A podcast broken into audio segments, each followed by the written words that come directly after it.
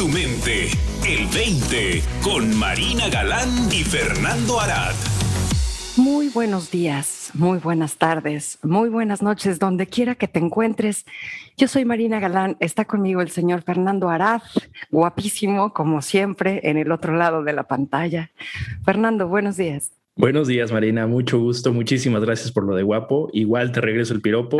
Te ves divina como siempre y con mucho gusto de explorar contigo el día de hoy en este 20. Qué bueno que me dices que estoy divina, porque el 20 de hoy puede sonar un poquito raro y entonces la divinidad me sirve como consuelo ante la posibilidad de no encontrarme bien, de no estar feliz. Y lo que queremos explorar el día de hoy es por qué desde la perspectiva de los tres principios, no estar feliz está perfectamente bien.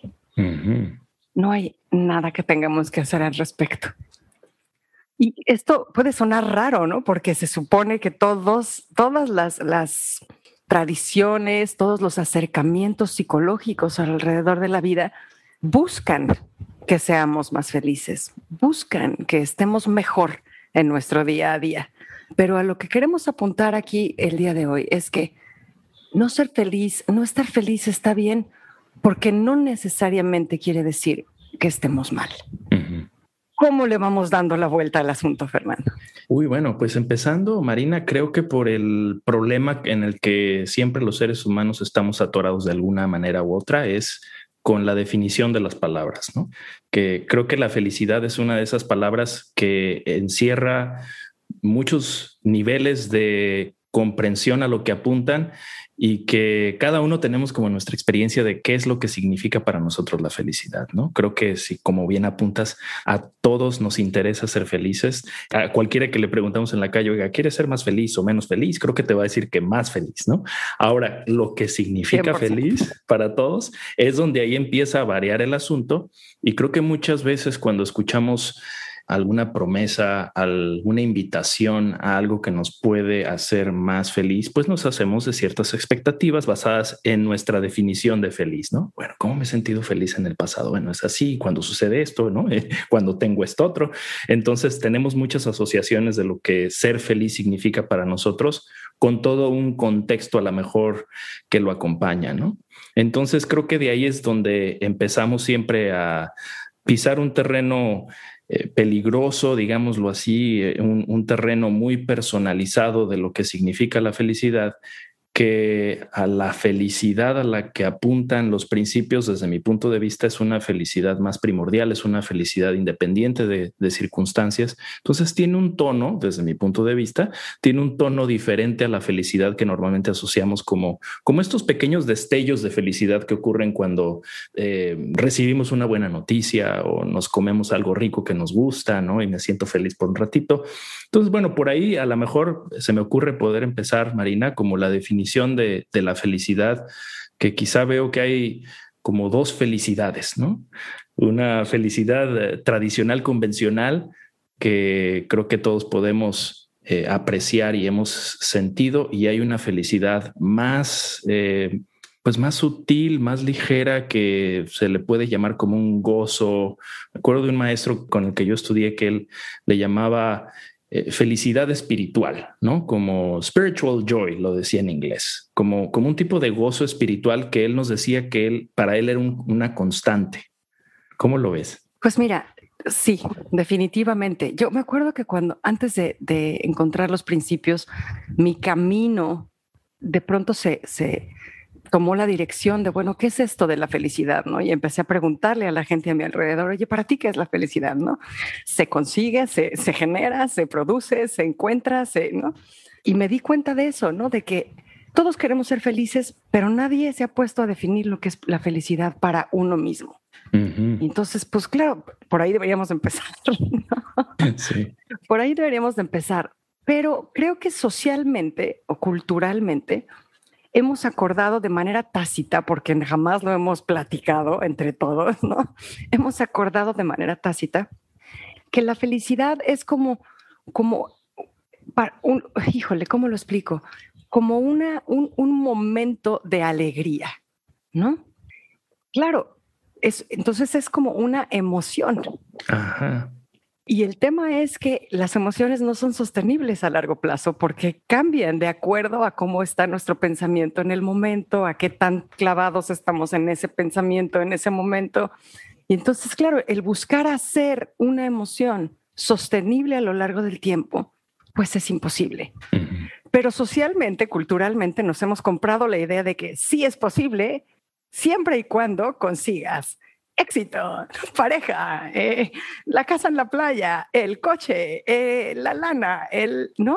Y nos vamos con la finta de que, ah, no, pues si conseguimos eso, eso que en algún momento, como bien dices, nos, nos, dio, nos hizo creer que nos estaba provocando alegría, entonces podemos mantenerla a lo largo del tiempo. ¿no? Y aquí yo veo dos cosas, Fernando. Por un lado, bueno, una, fundamentalmente está un malentendido porque no son sostenibles las emociones a lo largo del tiempo. Pero por otro lado, pues el gran malentendido de es la circunstancia o los objetos lo que puede provocarme la felicidad, ¿no? Eso para empezar. Pero bueno, yendo ya más allá, o sea, creo que este gozo espiritual que sí es sostenible, al que tu maestro parece referirse, no tiene que ver con una emoción en particular, ¿no? Sino que está como en otro plano, me da la impresión, ¿no? Sí, así es. Y ese otro plano es el que vale la pena explorar, porque desde ese otro plano, efectivamente, podemos encontrar un bienestar un gozo sostenible en el cual todas las emociones, que siempre van a ser variables, son bienvenidas. De acuerdísimo. Y creo que uno de los retos, inclusive mencionabas cómo nuestra sociedad nos inculca ciertas creencias acerca de qué es lo que nos va a hacer feliz. Y e inclusive yo he explorado varias filosofías, como sabes, y me gusta siempre explorar eh, de manera filosófica y espiritual. E inclusive en muchas ideas filosóficas y en muchas tradiciones se puede también caer en este malentendido de que eso es lo que te va a dar la felicidad, ¿no? Entonces ese, hay, hay ese otro nivel de complejidad en nuestra búsqueda de felicidad que inclusive en muchas eh, filosofías o tradiciones espirituales podemos caer en ese truco de la mente que nos indica, bueno, si me ilumino, entonces seré feliz siempre, ¿no? Que creo que es una creencia que muchas personas pueden acarrear, ¿no? Sí, ¿no? Que porque es el conocimiento me puede hacer feliz. El conocimiento de algo en específico me puede hacer feliz. Sí, sí, así es. Inclusive un conocimiento eh, más, más allá, más, eh, digamos, superior o sutil, pero bueno, creo que hay algo de eso que es, que es cierto, que es descubrir este gozo espiritual que es más como una constante, ¿no? Creo que algo súper eh, potente de los principios es de que nos apuntan a lo constante, ¿no? Y dentro de esos constantes, que son estos tres principios que siempre están interactuando para generar nuestra experiencia momento a momento, pues existe entonces todo lo que varía, ¿no? Cuando volteamos a ver a las constantes, pues encontramos como esta felicidad que es un gozo eh, más, más sutil, que es de donde emana toda experiencia, que entonces ahí sí se puede ir coloreando de distintos sabores y, no colores y con todo tipo de, eh, de, experiencias que podríamos entonces catalogar como felicidad, angustia, preocupación, etcétera, etcétera, ¿no? Que cuando nos damos cuenta de las constantes en nuestra experiencia, pues entonces caemos en cuenta que el estar persiguiendo continuamente la felicidad, como bien mencionas, como una emoción particular, tratando inclusive de acomodar todas las piezas para que esa felicidad se dé, pues vemos que es muy desgastante. Entonces, el darnos cuenta de que ese desgaste no es necesario para encontrar algo más profundo en nuestro interior, que de hecho es un gozo muy, muy sabroso cuando lo tocamos, ¿no? Que es nuestra esencia, eh, pues deja de tener sentido el estar persiguiendo la felicidad en lo que creíamos que no lo iba a dar de manera externa, ¿no? Completamente, Fer. Además de que, o sea, la búsqueda de la felicidad, ese perseguir la felicidad, parte de la suposición de que no la tengo. Así es. Sí. Entonces ya de entrada nos estamos colocando en un mundo imposible porque, a ver, la, cuando yo me coloco en un estado de carencia, la búsqueda va a ser desde la carencia. O sea, la, la base de la búsqueda justamente va a ser una expresión de carencia, ¿no? Y entonces, uno de mis primeros maestros, ¿no? En, en este camino, me decía, uno puede ir a buscar la felicidad o uno puede tenerla, pero no puede las dos cosas. sí. Entonces, el de pronto cuestionar, ok, ¿qué tal que, que, que esa felicidad, ese gozo, porque estamos empezando a hacer la distinción, Fernando, ¿no? O sea, la alegría es una cosa, ese momento de esa chispa de felicidad es una cosa, pero el gozo, el bienestar, es, es, este otro plano del que estamos hablando. Así es. Y entonces, desde este otro plano en el que estamos hablando, empezamos a darnos cuenta de que, de hecho, el bienestar y el gozo necesariamente es producto de tener una vida plena, una vida completa, en la que puedas experimentarlo todo.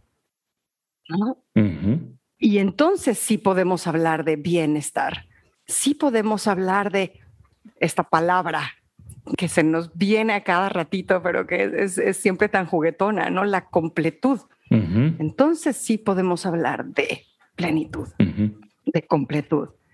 Y desde este punto de vista, entonces no voy a buscar una felicidad, sino que estoy en gozo observando cómo todas las emociones pueden aparecer, desaparecer, volver a aparecer, fluctuar en mí.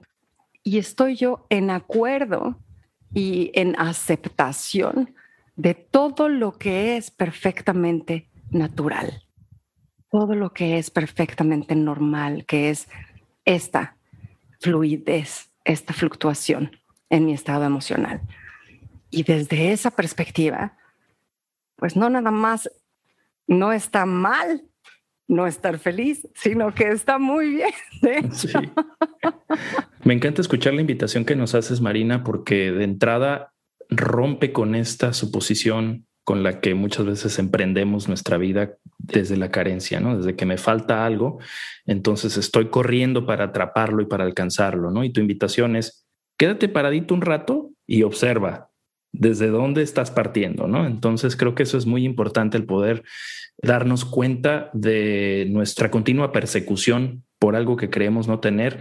De hecho, alimenta esa experiencia de carencia de no lo tengo, ¿no? Entonces, la invitación que nos haces es frena un rato y observa esa suposición que estás haciendo para entonces descubrir lo que ya tienes y lo que está ahí, que es tu completud, ¿no? Pero de entrada tenemos que parar, tenemos que parar esa búsqueda, ¿no? Que es, es un hábito, muy, muy arraigado para todos, ¿no? 100%. Pero entonces, Fer, en el momento en el que te detienes y permites que, las cosas vengan a ti en vez de estar persiguiéndolas, esta, esta carencia aparente que tenías se convierte en esta completud, o sea, se llena por completo y entonces cada acto de tu vida se puede convertir en una expresión de toda esa riqueza en vez de en una expresión de carencia. Si le sigues rascando un poquito más, si te detienes un poquito más, si observas un poquito más, entonces a lo mejor puedes empezar a darte cuenta cómo incluso la experiencia de carencia es una posibilidad más dentro de todo este mundo de posibilidades de plenitud, ¿no? Y entonces es la expresión de carencia es una expresión más de esa plenitud, porque bueno, si vamos a hablar de completud, si vamos a hablar de el todo, pues el todo tiene que incluir a la carencia. Pero escoger una expresión de carencia en mi vida, pues no tiene mucho sentido, porque, porque me estoy limitando a una sola expresión dentro de todas estas posibilidades que tengo. Y entonces resulta que la carencia es una creación más, nada más. Una posibilidad más de creación.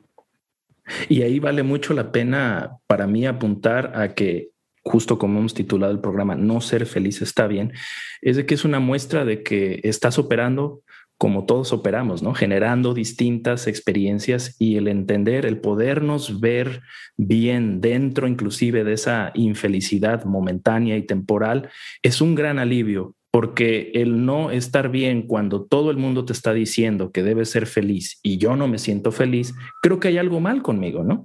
Cuando podemos encontrar que estás absolutamente operando como todos los seres humanos operan, con una experiencia temporalmente siendo creada por estos tres principios en acción de tu pensamiento, tu conciencia y una inteligencia superior, te das cuenta que esa es una experiencia más que se genera a raíz de esta interacción entre estos tres elementos y que eventualmente pasará y que puedes descubrirte en un bienestar superior. Creo que eso vale mucho la pena apuntar porque mucho de nuestro problema con la infelicidad y nuestra continua búsqueda de la felicidad es en este malentendido de que si no estoy feliz, debe de estar algo mal conmigo porque el mundo me exige que sea feliz. Veo el anuncio del refresco y dice que sonríe con, ¿no? Entonces, el mundo continuamente nos exige ser felices que cuando tengo una sensación, una emoción de infelicidad, inmediatamente eh, creo que a casi todos nos puede ocurrir eh, de creernos